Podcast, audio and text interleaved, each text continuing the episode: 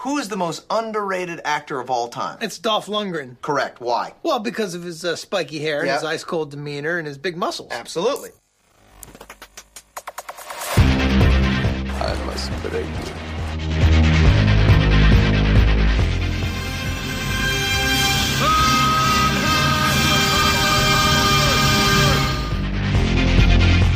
The guilty will be punished. My name is Sergeant Andrew Scott. Come on, guys, don't do this. If I don't get breakfast, I get real grumpy. I don't think you like me grumpy. And you go in pieces, asshole. Let's kick some ass.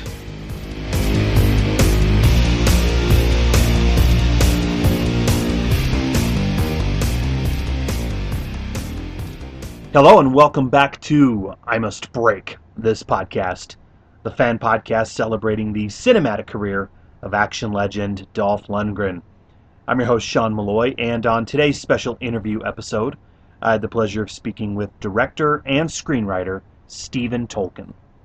But before we get to the conversation, I wanted to remind you all to please feel free to rate and review the show on iTunes, Stitcher, or wherever else you go to subscribe. We always appreciate the reviews, especially those five star reviews. Those always help. Uh, also, please be sure to check out the Facebook page for the show. I Must Break This Podcast. Here you can stay up to date on the show, the career of Mr. Dolph Lundgren, and other news regarding action cinema in general. So if you're not already following the page, please feel free to like it, share it, and continue being a fan and helping spread the word. Uh, lastly, if you'd like to get in contact with me with ideas, suggestions, or thoughts on the show in general, you can take a look at the official webpage for the show, which is I must break this. Now, on to today's conversation. Uh, recently, I had the honor of speaking with Stephen Tolkin.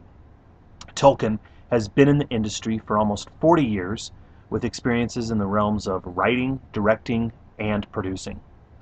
Early in his career, Stephen Tolkin worked for the renegade studio Cannon Films, and during his time with Cannon, Tolkin had a hand in the rewrite of the 1987 cult Dolph classic Masters of the Universe. In fact, Stephen Tolkin was later tapped to write the unproduced sequel to Masters of the Universe, which sadly never fully got off the ground. Tolkin also went on to write the 1990 adaptation of Captain America for Menahem Golan. Now, the 1990 Captain America film is one that uh, has always been fairly near and dear to me. I've mentioned it on the show before, but outside of Mr. Dolph Lundgren, Captain America has always been my favorite comic book hero. And this was long before Disney and the Marvel Cinematic Universe were dominating Hollywood. While the film's shortcomings are largely evident, especially in terms of its budgetary limitations, the 1990 Captain America film is one that I've always enjoyed ever since I first saw it as a little kid. Similar to the Masters of the Universe movie, my expectations at the time weren't exactly huge, and I really didn't have much to compare either of these movies with. So seeing my heroes like Captain America and He Man brought to life on screen was pretty surreal. Tolkin later went on to find a home in the world of television and TV movies, where he's flourished ever since. In this conversation, Tolkin and I chat his experiences working with Cannon, as well as his experiences with Masters of the Universe and what could have been with the sequel. And of course, I pick his brain quite extensively on his script for Captain America. Stephen Tolkin was an amazingly kind and open individual who was a real treat to speak with, and who is still working to this day with plenty more projects in the pipeline. So, for your listening pleasure, is my conversation with Stephen Tolkin on I Must Break this podcast. Well, again, first of all, thank you so much for for taking the time to uh, to speak with me today. I I really do appreciate it. And like I was telling you, I mean, your filmography is extremely impressive. But um, there are two films in particular on your filmography that uh, really helped shape my childhood when I first watched them uh, years ago. So thank you. Well, then you had you must have had a fairly demented childhood, but I like to think I had a pretty awesome childhood, but I mean, I mean, if you look at films like uh, Masters of the Universe and Captain America, I mean, it's kind of wild to think that okay, nowadays, you know, comic book based movies are, I mean, that's what's driving the box office. That is what is, you know, leading Hollywood. But back then in 1987, 1989, when, uh, when you uh, wrote those particular films, they were still kind of a, a taboo in Hollywood. We, I mean, of course, we had Batman and we had Superman, but we really didn't have comic-based films like we do nowadays. Back then, we were fringe. I mean, since then, the nerds won. Yeah, the nerds, the nerds took over the castle, right? Yeah, and and um, I love that. Um, I, I was, you know, that was that was that's a triumph, you know, that Comic Con went from being this weird, fringy thing to being the center of the universe. It's gorgeous. I, I, I'm not. I wasn't. I was never exactly the comic book kid. Growing up, I read at summer camp. I would spend hours lying in my bunk, you know, in the warm bunkhouse, reading two things: Superman and Archie. And I didn't like Batman very much because he didn't have superpowers. I couldn't figure out. Well, he just kind of jumped. I just I couldn't get behind it, you know. Um, I really wasn't exposed to Spider-Man. I don't think I'd ever heard of Captain America. It simply didn't cross my consciousness as a kid in the '60s. But Superman and Archie, I read every single one. You know, that was my thing. Well, and I mean, speaking of Superman, I mean that that's an excellent segue because some of your early writing gigs were for Cannon Films, but interestingly, this was at the uh, the tail end of their run. And I mean, yes. any any fan of film, okay, is familiar with uh, with the notorious uh, Cannon Films. I mean, uh, the, the the the film that you were uh, the the documentary Electric Boogaloo, where you were interviewed. I mean, that is, I think, an amazing documentary. But yes. I, I always I always get the impression that Cannon Films were kind of like this wild wild west in a sense. I mean, it had to be pretty amazing working for them, right? I was a young screenwriter, and they hired me, and I had children and I supported myself with Cannon Films when my children were very very little. It was impossible to get paid by them. Absolutely impossible. Uh they they they would just never their default position was screw you. And um and so finally it got to the point where the only way you get paid is my agent would call them and say scripts in my office. Send a messenger with a check and that's how I got paid. Otherwise there was no getting paid. And once before we did that, I had handed in a script and they wouldn't pay, they wouldn't pay, they would just simply no, well, well, whatever, maybe. And um and my wife went to their offices and walked into the head of the the office of the head of the company was Chris Pearce who ran the place and walked past the secretary with my with my four year old and my nursing infant and nursed the baby on the desk chair in this guy's office till he gave her a check. it was about six hours. She sat there for six hours while the kids played and she nursed the baby and hung out and no and they didn't try to make her leave. They just understood and finally someone came with a check. That's how Cannon worked. They were i'm going to not put too fine a point on it. They were horrible. That's another story. Well and i was i was going to ask if uh if you could divulge a because it seems like everybody uh has their own Cannon film story um and it sounds like you obviously have quite a few that being one of them obviously so. I've told many of them many times, so I don't. I may, I'm trying to think. I don't think there's anything I can tell you that I haven't told before. That, um, but I will tell you one story that has to do with the sequel to Masters of the Universe. I've told this many times, so it, it, it may not be original to your podcast. I'll try to tell it succinctly.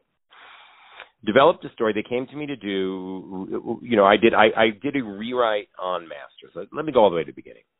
They sent me the script for Masters um, it needed a rewrite because Gary Go- Gary Goddard, the child molesting Gary Goddard, I will just say, um, had written a script for them which they hated. G- David Odell had written a lovely script, and the director Gary Goddard had rewritten it. And Gary Goddard is many things, but not a writer. And um, I read it, and I was kind of horrified. And I said, "Well, what about that other what did you start with? And they gave me david odell's script and it is magnificent. It was mag it was much better than the finished movie. It was lyrical and moving and funny and adventurous. I mean this is the man who wrote the dark crystal right? Absolutely gorgeous. First thing i did was call david odell whom i'd never met. I got hold of him and told him how much i loved it. And then i said to cannon uh, uh, my goal here is simply to make david odell's script work for whatever gary needs right? I'm here to make that script work for this director, right? And they embraced that totally because they also loved David Odell's script. and David and I bonded over this, right? And uh, but he warned me. He just gave me a warning. Okay, well, you'll see what you're going to get. And I did a, an extensive rewrite that everybody embraced, and then Gary just shot his own script. He just every night would issue pages back to the script that he'd written, and nobody at Cannon stopped him.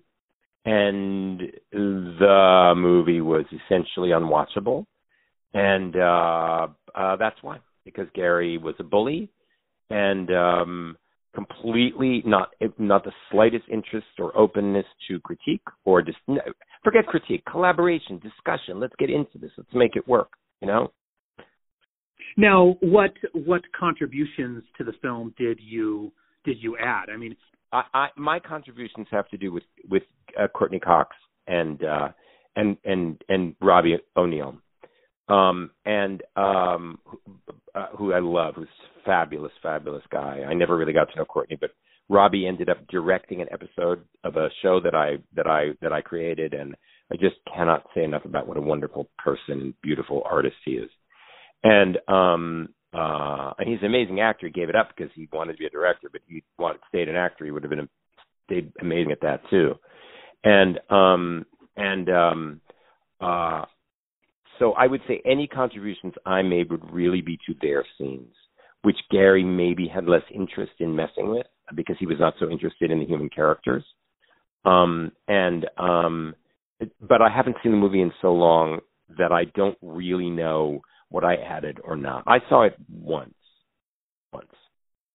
I, I will say, with you know, with regard to the inclusion of those particular characters, the Earthlings, if you will. I mean, and I've said this multiple times before. You know, it seems like the the film, especially by like the hardcore Masters of the Universe fans, they have always been kind of uh, put off by the fact that it takes place on Earth. You know, why is this film about uh, about these people from Eternia um, going to Earth of all of all places? And obviously, you know, the budget it would have been impossible budget, to do. Budget, yeah, sure, budget. And it you know what? A, and yeah, and not a bad idea.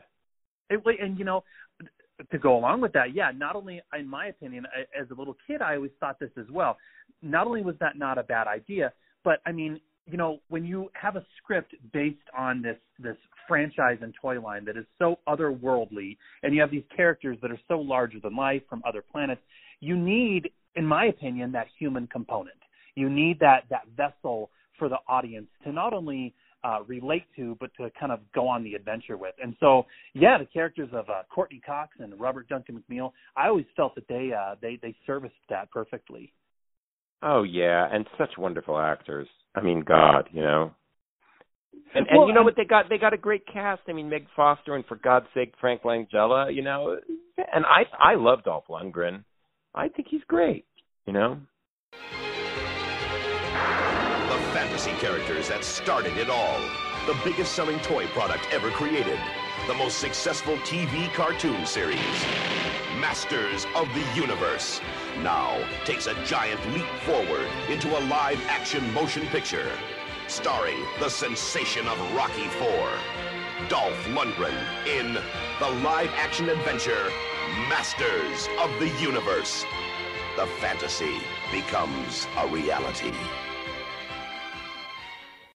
Yeah, well, that was going to be my question. I mean, because when you were brought on board to to do the rewrites, I mean, I imagine Dolph was already attached at that point. So were you oh writing? Oh, I came on. Okay. I came on while they were in prep. Okay. They were prepping the movie. They had all the actors. I had I had long meetings with Meg Foster and Frank Langella about their roles. It was it was thrilling for me, thrilling. And they were, you know, they they comported themselves magnificently in this crazy thing. Although, you know, the, the everything was so low budget around them. Although interesting, look at who cut it. I mean, Anne Coates was the editor. She edited Lawrence of Arabia for God's sake, you know? I mean, Yeah. it's phenomenal. And she's what a what a she was amazing. I got to hang out with her a tiny bit. I just loved her. Well, and I've I've said it before. I mean, look, I've I've watched a lot of Cannon films, a lot, and I will I will say, out of all the films that Cannon has done, I always felt that, and obviously I'm a little biased too. I'll say that, but I feel that Masters of the Universe is actually one of their best looking films. I mean, if you Really? compare Masters of the Universe to uh I don't know, Death Wish or Missing in Action or Ninja 3 The Domination, any of the, you know, crazy titles they did, Masters of the Universe I think looks the most polished. interesting. I, I haven't seen it in so long. I, I truly can't comment. I just, I just, it was a dispiriting experience watching it for sure. Although I did not have a feeling of authorship about it. It was more like, really, my feeling about Masters is just like I was, you know, I was a crew member. I passed through. I added my little bit. They took what they took. They didn't take what they didn't take, and it was just a, um, a fun adventure in my lifetime. You know, not something that I consider in any way mine. And that I have to be very clear about that. I I, I passed through the experience of the making of that movie. I have no no feeling of it being mine. Well, I mean, okay, but you you brought it up, so I have to ask because I've always I've heard various rumblings online about the the sequel. So, assuming that the sequel did get made and they did use your particular script, what would uh, what we what would we have been able to see? What did we? I don't remember much. I don't remember much. Um, I was working closely with the magnificent Albert Pyun, whom I adore, and um, and his team. And I don't remember much about the story. Um, I had, you know, as usual, craziness. You know, I had four days to write an outline and all that. But this is this is the story. They brought me on because I think, first of all, I think they would have gone back to David, but I'm sure David was like sick of them and you know didn't want anything to do with them at that point. So they went to me because I think they felt that if if Gary had shot my script, they would have had a better movie, right? They liked it very much. They wanted him to shoot it, but he just refused. Uh, my and by my script, I mean my my my my my uh, adaptation of David Odell's script to the realities of their production, right? And and with an addition of a lot of stuff about the kids that I really got into because I loved them. So anyway, and they felt I think there was a feeling that oh if only we had done that. So when they had a sequel, they came to me. I was you know the natural thing to come to, and it was a good gig for me. And I wrote an outline, um, kind of all in a. I remember staying up like night after night in the office of the building there, finishing it, drinking, as I remember, Irish breakfast tea to keep myself awake. And I wrote a script, and the heart of the script was a relationship. He He Man comes to Earth, and I had at that point directed a short subject in which my production designer was this fabulous woman named Liz Young, who lived in a loft in downtown LA and was in a wheelchair. She had had an accident in her teens, and she was she didn't didn't have the use of her legs and she was in a wheelchair and she was amazing and could get anywhere and was an artist and I just thought of the world of her and I thought, wow, what an inspiration she is. So I came up with the idea, which everybody embraced, which Albert and totally went for, was that He-Man comes to Earth and he falls in. They did it on Earth again with this woman who is a uh, an artist who is in a wheelchair, and the limits of He-Man's power, and he can't fix her, but you know, then you you know you realize she doesn't need to be fixed and all this stuff. It was a, it was a a very very very early idea of making putting a dis- person with a disability at the center of a movie. Maybe the it would have been the first anyway. Everyone embraced it. Menachem was all into it, and and they cast. They got all the way casting. Um, uh, they cast a woman in the role and she was very very committed and she committed to spending the six weeks of prep in a wheelchair and not getting out of the wheelchair right? And i would see her all over the Cannon buildings. There were two buildings on either side of wilshire boulevard. And um um on san vicente on either side of wilshire boulevard. And they and she i would see her getting in and out of cars and with the wheelchair and moving around and going up and down ramps and ne- figuring out every single way to negotiate everything. It was an amazing piece of of, of actress um commitment right and uh, so Al- Albert and I are working on the movie and having a great time planning it. And I don't even know if this one I'd written a script. They they ordered it on the outline. I was working on the script.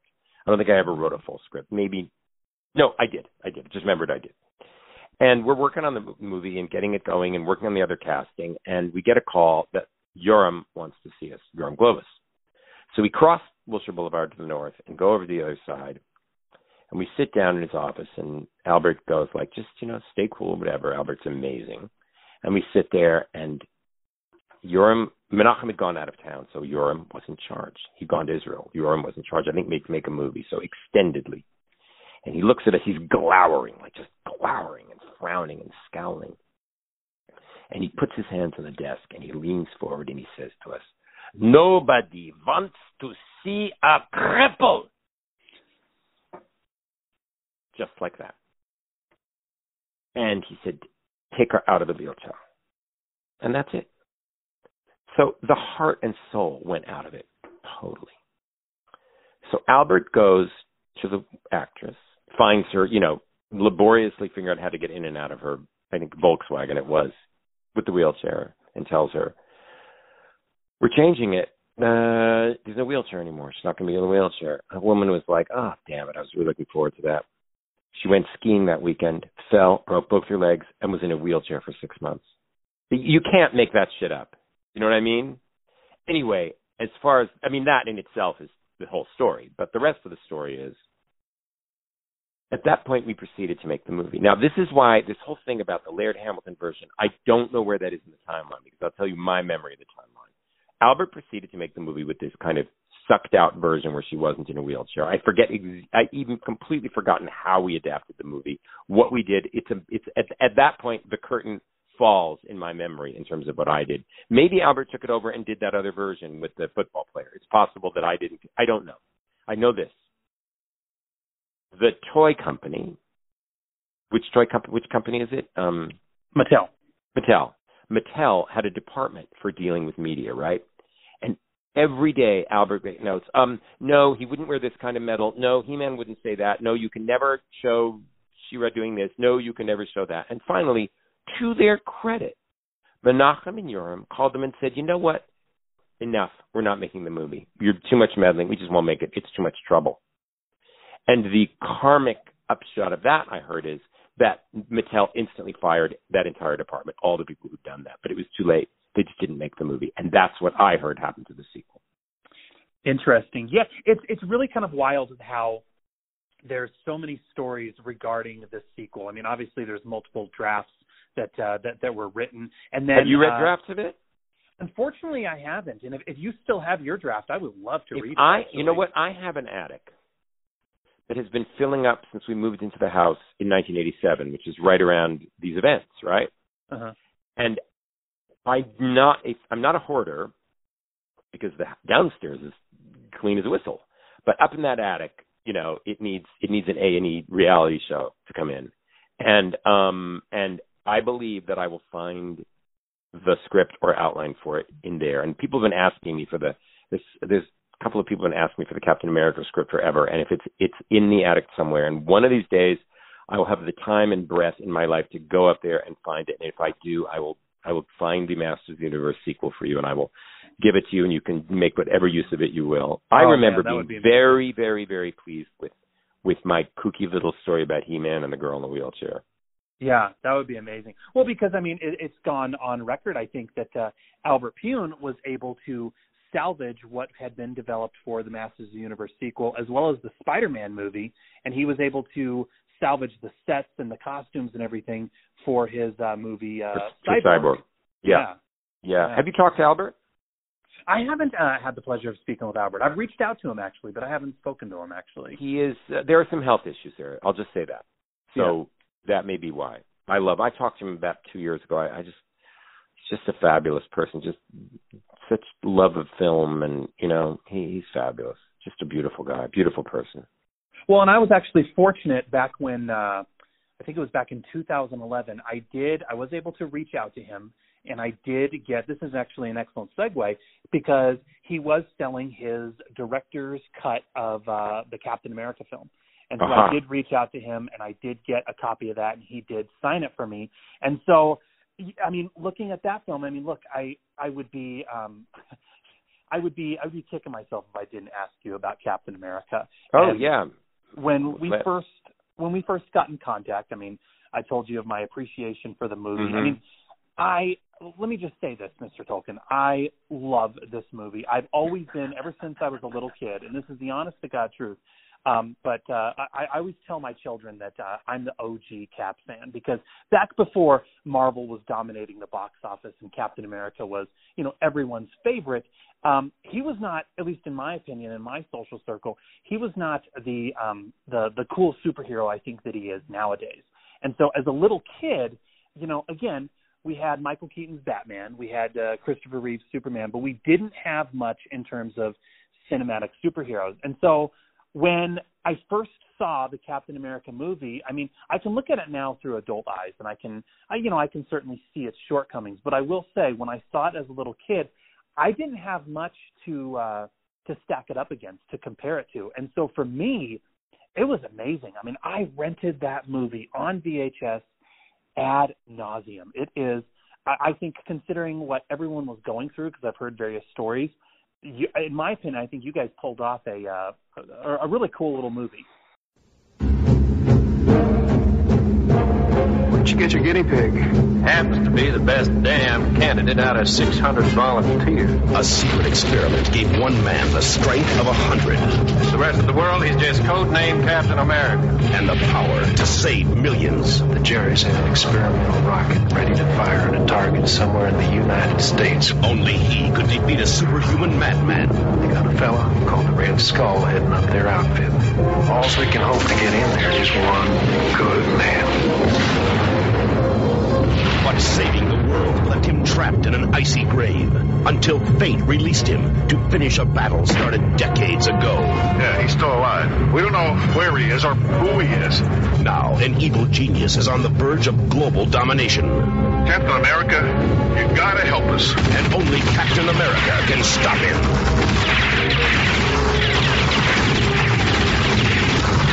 Ronny Cox, Ned Beatty, Darren McGavin, Kim Gillingham, Scott Paulin as the Red Skull, and Matt Salinger as the Marvel Comics hero, Captain America. Well, I will say that for me, the equivalent movie is Journey to the Center of the Earth. The movie that that that I couldn't rent it on, you know, had to you had to see it when you could see it, you know, because you couldn't. There were no VHS. There was no way to see it on demand. But Journey to the Center of the Earth completely dominated my imagination in my childhood. And when I saw it in my twenties, I couldn't believe what a bad movie it is. But it it it absolutely just filled my head and changed my life. Have you ever seen it? The old the old fifties Journey oh, to the yeah. Center of the Earth. Yes, yes. And I mean, incredibly fun, but also a bad movie. Um, I'm very happy that you like Captain America. I will say my experience was this. I needed money. I was a, a you know a young screenwriter, and I got asked to write this movie. Um, and I was excited to be able to write a movie. There was an existing script by what's his name, Larry something, that had a couple of pieces in it that that I took. Um, it was a just a different direction than they wanted to go, and I um and I was not familiar with Captain America. I was not a superhero fan, as I said. I was I was DC, not Marvel, if anything, and um and I liked Superman when I was ten, but I I I, did not had not remained that. Um, and I was cynical, and I was not idealistic, or you know, I didn't, I wasn't, I I don't know. I read it, read the comic books. I read a bunch, and I said I could not see how to do it straight. I just could not see how to do it straight. I'm going to cut slightly ahead of the game and say when I saw the new version with Chris Evans, I said, well, that's how you do it straight. And I love, love the new version. Love. I mean, love. And I wanted to call the writers, whom I do not know, and say, guys, I, I, I was so the wrong writer for it 20 years ago, and you guys are so the right writer for it. But back to back to my story. And I, because I really wasn't the right writer for it, but I wanted to do it um, because it was a job and it was fun, and I and it was like very likely to get made. Um, so I read the the comic strips, and I was going, how do I do this? I don't believe in this this sort of patriotic superhero thing, and it's just so innocent and gung ho, and I just don't feel it. And I was, you know, it, didn't fit my politics, although it's not political. It didn't feel like it fit my my politics, and I just couldn't understand it at all. And I was driving through L.A and this Gil Scott Heron song came on called Winter in America. You know the song? I'm sure you don't. No. And it was all about it was all about it's winter in America and all and there's a lyric and all the heroes have been killed or betrayed. That's it. And all the heroes have been killed or betrayed. And suddenly I saw the entire movie. I saw the entire movie. And so I said there is a way to write a leftist superhero movie. There is a way, right? So I did it. I don't know if you ever felt the leftist politics in it, but that's the point. And Menachem said it has to be Italy for reasons that nobody ever, ever, ever knew. You know, so it became an Italian fascist rather than Nazis and all that, right? But I there was one Captain America comic, which I'm sure you've read, where he gets frozen in ice and comes back in the 60s, right? Yeah. And yeah. so I made it. Well, he comes back in the 90s, right? So instead of it being Captain America walking around and seeing hippies and going, you know, what's wrong with them, It was Captain America walking around seeing yuppies and going, "What's wrong with them? Nobody has any idealism. Nobody cares." You know what I mean? That was the idea. It was it was a completely different take. So I said, "Well, that's a story I can tell because it becomes a story about now, right?" So everything grew out of that. And then the idea that it was the the implanting of the microchip and somebody controlling the American president that may have come from the earlier draft, mm, probably not. But it was all about it was all about all about a fascist takeover of America, right? About turning Ronny Cox into a tool of fascism. Well, you can see there's a certain resonance to the present day from that, right? Um, and so because we came very, very, very, very, very close, and I actually believe it's parallel because I actually think that the Russians did plant and effectively a microchip in Trump's head to to to uh, to guide him to leading America to totalitarianism. So the movies come true. we narrowly escaped that bullet, very, very narrowly, and we may not escape it yet. So um, that was what I was writing about, and that with that fuel, I think I wrote the script in a week and a half, and it all kind of just came together. And the Italians, and, the, and his childhood as a little boy, and he was taken by the fascists and bent into something evil. That there was something good inside the Red Skull, and that and Dr. Vaselli and with the you know the, the whole the whole idea that that the Red Skull and Captain America were both bent by the same hand of evil and all that. Uh, that that all came very very quickly once I knew what I was saying. Once you they know were what brothers. you're saying, They were writing brothers. they were brothers, right? Once you know what you're saying, it comes easy and it just flooded out of me, right? And I was I was I was I was dazzled by the reaction to it because um and this is the best thing about the entire experience for me. It goes without saying was getting to know and hang out with and become close to Stan Lee. That was everything. Now Stan Lee in those days was not what he is now. Stan Lee was a was a cult figure, not a figure of universal stardom. You know, he was a cult figure, not a not a megastar. And um but I got to tell you, he was one of the great people I ever met in my life by any standard. Not only in terms of his artistic genius, but just as a human being, one of the great, generous souled people I've ever met. And he said to me, "This is this script is genius. I, I, I, I it's you know the best script ever written of any of my blah. I mean, he's just he could not say enough. And as a for a young writer, this was amazing. And the reaction from the actors, Melinda Dillon, at that point was at the height of everything. You know, she was is a Spielberg. You know what I mean? That she that that Melinda Dillon, who I was completely in love with from Close Encounters, she was my favorite actress in the world. That she was in it, and she came up to me and kissed me on the cheek and said, "You're a genius." I get called a genius. Maybe it's the only time I've ever been called a genius. Really, that's it. Stan Lee and Melinda Dillon. That's it. The two times in my life. You know. I'm, you know, I'm, a, I'm, a, I'm an above average writer. I'm, I have, I have, I have, I have ability. I'm talented. I can do it. I, I have a career. You know, there's a reason for it. But, but that script elicited comments from those two people that, that you know, that that I, that I have not deserved and have not heard. Right. And the other, I mean, the, the the the team that he got, there was something about that script that touched a nerve in people. I think they liked its politics. People liked its politics. They liked it how how atypical it was to the usual superhero movie. They shared my feelings about straight superhero movies, feelings which were, I must underline, mistaken. I was wrong, Sean. I was wrong. I was the wrong writer for the project. You know, I, I I don't think so because you know, okay, if you look at the if you look at the film nowadays and you compare it, I mean, it's a different version of Captain America. But the one thing that I've always enjoyed about it is, okay, yeah, there's there's some criticisms that uh okay, uh Captain America seems to be running from his attackers and he Yes. does- and he doesn't uh he doesn't wear the costume throughout the entire second act. However, this is how I interpreted it, and I don't know if if you did it the same way. I mean, but okay, first of all, okay, this was the early '90s, late '80s, so movies around that time were still movies based on comic books were still kind of in that that phase where they were sort of embarrassed to be based on comic books. You couldn't have him running around in that red, white, and blue the entire movie. At least that's how I interpreted it. But the other That's way correct. I the other way I interpreted it was okay. You have you have a a, a Steve Rogers who is who has this innocence and this uh naivete about himself to where he almost feels he almost views himself as being unworthy of living up to the mantle and wearing the costume. And that's how I interpret it as he was this guy who he didn't look upon himself as being um as being the hero that he needed to be. And so by the end of the movie, when he puts on the costume again, he's thinking, okay, you know what? I've got to do this. That's how I interpreted it. I Uh, like that. I'll go with yeah. that. I think that's good. Okay.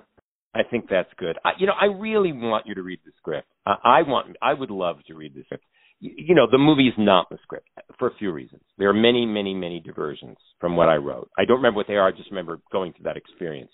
One is Albert had less money than he needed, right? So he had to make alterations as he went along. He was away in Yugoslavia making the movie. After saying this movie has to be Italy, I have to shoot in Italy, then they shot in Yugoslavia. We bent the whole story around Italy, and then it wasn't wasn't shot there. Although Albert did a great job with locations; they look gorgeous. And um so there he is in Yugoslavia. I'm not there. I was actually in Russia, of all things, working on another project for part of the time he was there. I was on the set. The only time I was on the set was the day I shot my scene, where I played the photographer at the wedding. Right. Um, I was going to ask you about that. yeah, and that was in that was shot somewhere in South Bay, LA. We'll talk about that, but that was a very fun day. But um, um, so they were in Yugoslavia, and so he didn't have me to like work on the changes with him, and and so um, he he he, he the script had to be altered as it went along for budget uh, reasons that that you know were inevitable, and just a lot changed, and also the script was too long. So in the cutting, things had to be lost, and that's something that's my, that's on me. That's my bad. I I just learned since that scripts need less than you think they need, and it's better to rewrite them in the in the script than stage than in the computer in the editing sometimes. Although editing can be great, obviously.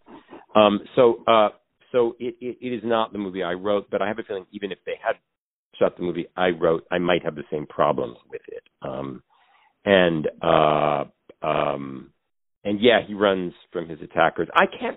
I want to read the script to see if I had, if I did. There's a. I've, I've read recently a review where someone says, you know, he pretends to be sick twice in the movie or something like that. I have Yeah. no recollection, no recollection of writing that, and I'd be very curious to find the script and find out whether that was me or something that they did for for some exigency or other in the course of. I don't know. I don't know. Matt again, lovely guy. Got to know him pretty well. Spoken to him a bit through the years. Matt Salinger. Um, he may have been. He he was he he was the right choice for the script I wrote. Right, a more introspective uh Steve. You know what I mean? A more um whatever it is. He, he but he wasn't. He's he, he, he wasn't he, he and I were both not exactly the right match for the material, but he's was a lovely actor and did a great job with what it was, you know. Well, and I mean, I know that this was, I mean, correct me if I'm wrong, but I know that this was intended to be like a really big theatrical release. And then suddenly the budget is dwindled and the, the film had to be simplified. And then unfortunately, despite, because I remember being a little kid, I remember seeing the, uh, the poster for the movie in uh, theater lobbies, and I remember it was in uh, a bunch of trade magazines that were, uh, you know, regarding the, uh, the the the film's production. Because I, I picked up an issue of uh, what was it, Cinefantastique, I believe it was, and so it was uh, they were they were hyping and promoting the the Dick Tracy movie, and uh, uh, you know, of course, Batman and Ninja Turtles, and Captain America was in there, and then it just sat.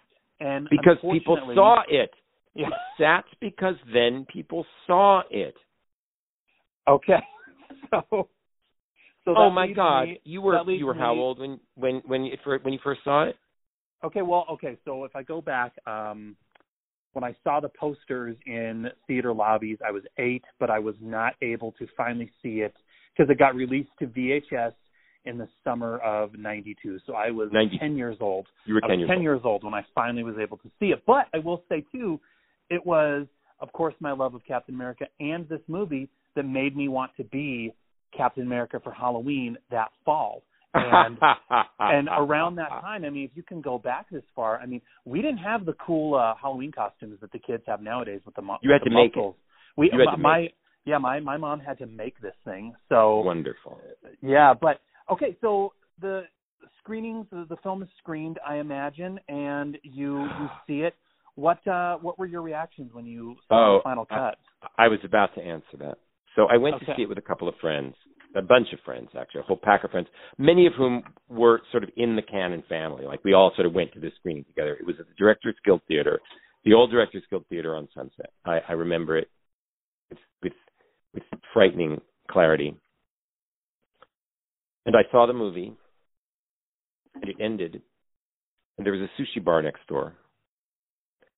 And my my friends, I remember exactly who they were, had to lift me by my arms out of the seat, help me up the aisle, practically carry me next door, and pour sake down my throat. I remember literally being held and my head tilted back, and somebody taking a glass of cold sake and pouring it down my throat to revive me. so, I, okay, so th- this is interesting to me. So, like, okay, looking at your script for the film and what was ultimately shot, I guess why were you disappointed, or better yet, what were you hoping would uh, would make it to screen and was unfortunately cut? Because I imagine I imagine your script had to be simplified because Albert and company didn't have the budget to pull it off. So uh, so what was cut? It's it, it's not about cut. It's not about what was missing. It's not at all about that. Um, I, I, you know, I, I, I, by that point, I'd already made my own, directed my own thing. I knew everything there. I knew all about having to cut stuff, and you know, you make the movie. I knew by then that the movie you write is not the movie you shoot, and the movie you shoot is not the movie you cut. Right? That that's that that process is a change. You make three movies. You write one, you shoot another one, and you edit another one. Three separate movies. No, it wasn't that. I did not feel. I will tell you the thoughts that were not going through my head. He fucked up my script. No, that was not going through my head. Um, he did a terrible job with it. No, that is not going through my head. What went through my head is it's just a terrible movie. I didn't blame Albert. I think I probably blamed myself. I saw that the entire story was preposterous. And I I and and I think probably more than anything, the cheesiness forced on the movie by the budget. The the the the rocket that lands in Washington and the completely completely implausible and unconvincing and I would say even un unprof- unprofessional is the wrong word because I don't want to say anything to cast shade on Albert who I love and admire. The the the the incomplete the incomplete effects the the the the the the, the insufficient visual effects, right, left it in the realm, unfortunately, through no fault of Albert's, in the realm of the cheesy, right? And Yeah. there is, on, and then there is Scott Paulin, who I, another person I became friends with and stayed friends with for years after that. Fabulous actor, fabulous guy, right? The cheesiness of the Red Skull makeup, in spite of the fact of how fabulous Scott was in the role, um, and the also was very very complicated. Very, it wasn't exactly. It's hard to recall the things from the past that were being echoed in the present, and when he goes home, it's hard to know that this is the same woman he's talking to, and all these things which, as a screenwriter, I would better address now. So at the end of the day, I would say I wouldn't have been paralyzed to the point of being unable to get out of my chair and have to have alcohol poured down my throat to to revive me if I didn't feel that the fault was mine. Well, I, I will tell you again, again. I, I hate putting the, you, you putting the blame on yourself uh, regarding a lot of this, but I will I will say again, sure, Scott Paulin's Red Skull um, is he has a red skull for maybe five minutes of the movie, but again, as a little kid watching this, I remember thinking to myself, well, this is what Captain America and the Red Skull would look like in real life. Like if you know what I mean? Like if if they were gonna you know transplant this and put this into the real world, you know, a talking skull that is red, eh, that's gonna look a little silly. This is how it would look in the real life. And obviously they've they've been able to uh, adjust that and make it work nowadays. But again, for me, Mr. Tolkin, back in uh, 1992 when I saw it, it was acceptable for me because I mean I remember thinking to myself, well, you know what? If if they came out of the comic book pages, this might be how it would look. This is you know acceptable for a movie. So oh, I like that. I like that. You know, you know, I feel that Albert. I've never talked to him about this. You know, how did you feel about the movie? I mean, the beauty of Albert is he's the most positive person. He is like he just he loves being on set. He loves working with the actors. He loves the process. He gets frustrated with things not having enough money and movies that don't get made and all that. But he just he's such a he's such a wonderful um uh, team spirit. He's just he's got fantastic team spirit and loves the art and craft of film so much, you know. So, but I never asked him what he thought about it and what he felt about the ways in which it fell short, you know. And I would hate to think that he would he, hear this and think that I held anything against him. I, I he he directed with such verve and vigor and joy all the way through, and that's why I, that's why I take it as much on me as on anything else. I'm just going to say I'm going to split this with Menachem Golan, the problem, you know, and leave and leave Albert uh, leave Albert in the clear. This is what I also learned. Sometimes scripts that everybody loves that read magnificently, that are these fantastic reads that are written in this way that makes people just, you know, love the read of them, does not mean it's going to be a good movie. And I remember reading, I was working with Arnold Kopelson in the early 90s and they were doing The Fugitive and I read the script for that, for The Fugitive, you know, the one that was all, that was made with uh, Harrison Ford and Tommy Lee Jones, right? And I read it and I was like, what? What? Nothing happens. He chases him and they confront and it's over. It's like, but what's the movie? There's no complexity. And then I saw the movie, which was exactly the script, and it blew me away. It was a huge lesson to me. The fabulous literary script with all the wonderful turns and this and that and flourishes and Italian kids playing the Chopin preludes in in in in houses in Italy in the 30s. You know what I mean? Bullshit. What makes a movie is the is the essence of the story. And the Fugitive, the the reading the Fugitive and seeing it was a huge lesson to me in screenwriting. It, it, then I realized it was a magnificent script. It just wasn't written as a literary thing. It was written as the, this is how the movie is going to work, and it did. Well, okay, so if we step slightly outside of the realm of uh, of Masters of the Universe and uh, and Captain America, I mean, I've noticed. I mean, you've really flourished in the world of uh, television, obviously, and TV movies. I mean, so I guess I'm just kind of curious. I mean, do you, do you prefer writing and directing and working on uh, on you know films that are meant for television, or I mean, do you do you approach a a you know feature length film the same way as you would a television movie? Well, like, how does that work? It's a very simple story. Let me see if I can get the timing right. In about in the in the early 90s, I wrote three things. I wrote an adaptation for as features. I wrote an adaptation of an off-Broadway play called Beirut, which was about, uh, and I re- uh, wrote it, rewrote it, and called it Daybreak. Um, and it was about resistance fighters in a fascist America. You can see my theme here. At the time of a plague, so you know, somewhat topical. I wrote that as a feature for Atlantic Pictures, or I forget who. I wrote an adaptation of Dean Koontz's Intensity, or developed a, a develop, uh, Dean Koontz Intensity as a feature, and also a third one. There was a third one that I developed as a feature. I'm forgetting exactly what it was right now. And they all, within a space of a few years, got made on television. And I had at that point been writing features for many years, and all of which, except for Captain America, had not gotten made, right? So these three things I write for features get made on TV and all do very well. They're all, you know, they all work out. And in Daybreak had Cuba Gooding Jr. and Intensity was a huge hit on Fox as a miniseries, and the other one was another, maybe another Dean Koontz thing, Mr. Mer- no, it was something else. Anyway, and they all got made on TV in the space of a year, and they all did well, and they flourished, and people wanted to hire me, and it was like suddenly I was not scrambling anymore, and, and I just, and I suddenly the the the clouds parted, and I went, oh my God, I get the message. I'm a television writer. This is where I'm. This is where I've landed, and this is. It just felt completely right, and I lost all interest in writing features at that point. It's very interesting. I was in an airplane on the way to Toronto, on the way to go direct the script for a um a, a television movie that I'd written with Christine Lahti, one that I really loved called The uh, Judgment Day. And I was sitting, and I'd just written a script, a feature script for New Line and I sit into my seat on business class because I got to your business class because that's the union deal. And sitting across from me is my executive from New Line, Richard Saperstein, reading my script. That was his airplane reading. And we smiled at each other and we said, This is awkward.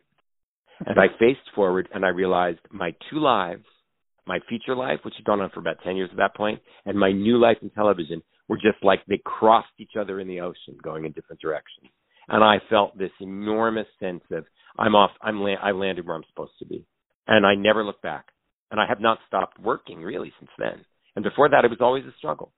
I've done two things in TV. I love doing true crime because, and I I started doing it. I did my first one in 1998. Oh, actually, no, no, no. It came out. I actually started in like '96. Um, and uh, and I love it because it's human behavior at its extreme on display. It's like normal people doing insane shit. You know what I mean? There, but for the grace of God. Oh my God, any of us could be pushed that far. I love that, and I love doing that. And I've also created a bunch of series. Um, I've worked uh, in series equally. You know, I've worked on a, stuff I've created on my own and stuff that I've. I mean, I loved. I don't know if you, as a genre person, watched Legends of the Seeker, but that's like one of my favorite things I've ever worked on you were too old for it at the time, but um, or I don't know, maybe not, maybe it wasn't your show, but I loved working on that, and I loved working on Perception and Brothers and Sisters. I, I have a wide range of stuff I'm interested in. But as far as your question, I, I you know the other day, about a month ago, an idea for a feature floated into my head, and I'm going to sit and noodle with it a bit, but I haven't really thought about it in decades. It's just not. It just didn't. It wasn't where my destiny lay. Well, you know, I mean, it, it, it's interesting because I remember watching uh, Somewhere Between uh, when when that premiered uh-huh. uh, in uh, in the summer of 2017. I mean, and Yes. Paula Patton. I've always enjoyed Paula Patton. I think she's Yes. a, an amazing actress. But uh, yeah, that was really cool. Uh, you know, to to see that one when that one uh, was was on television. And you know, it's interesting because I think anymore, not just for, I mean, and if I'm completely wrong in this, please let me know. But it seems like anymore, especially nowadays due to the uh, the pandemic shutdown that we've had, it seems like working in television is almost preferred by by audiences nowadays, thanks to a lot of these uh, streaming services and whatnot. I mean, Well, what at this point, what's the difference between Yeah, television exactly. and movies? Because nobody's Yeah. the, uh, nobody's. I mean, how do you know an Emmy from an Oscar? exactly. I've seen Yeah. all the movies this year. I haven't been in a theater. I've seen all the. I've seen every everything on TV. So I don't know. I don't know how they decide which gets nominated for which. I'm not even kidding. Well, even my wife, I was talking about this the other day with my wife. She actually has gotten to the point. I mean, we have kids now and everything like that.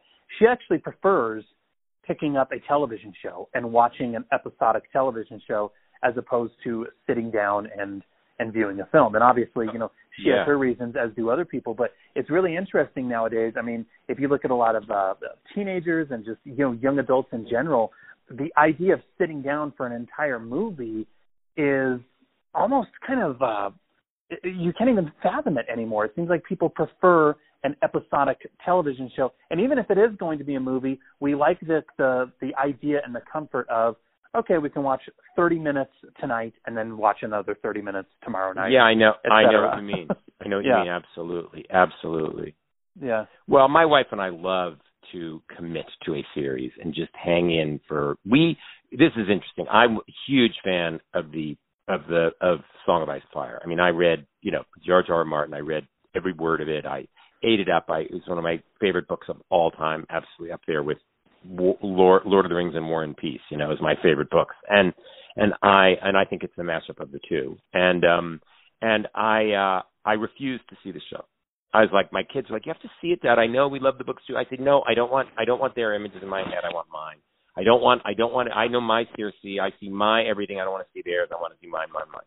And my son's like, no, Dad. I'm telling you, it's really good. You're gonna love it. No, absolutely not. And then the so they went through with it six seasons, and the last season was coming out, whatever the season, the last season was, and it was like three a month away, right? And my wife and I looked at each other and we said, "Fuck, let's just do it." So we binged all of the seasons in two weeks, eight eight hours at a time. Sometimes we would just sit there in our living room with blankets across our knees and order Indian food and watch entire seasons in a day. And it was a fantastic experience to see that whole epic in a few weeks. You know, Yeah. it was fantastic, and my kids were right, and it was awesome. You know, I'm glad I did that. Have you amazing. have you and your watched uh, or excuse me, have you and your wife watched uh to go on on a slight little tangent, but have you guys watched uh, Your Honor on Showtime? No, is it good? It's amazing. It's amazing. I will watch it. it's yeah. So, well, this has been an absolute pleasure. Obviously, I want to be respectful of your time, and I appreciate you uh, sitting down with me and, and and talking as as long as you did with me uh, about these uh, about these silly little films. Um, uh, like I said, it uh, you, you can, as I told you earlier uh, when I uh, when I wrote you, you can rest assured that uh, these films have uh, have made an impact on me. So so thank you very I'm much. very very glad, and I um I I just want to end by saying I remember my time at Cannon only with great fondness. It was it was a source of many great stories. Menachem and Yoram, in spite of things I've said about them, were were generous in spirit in their in their in their willingness to just take make tons of movies, right?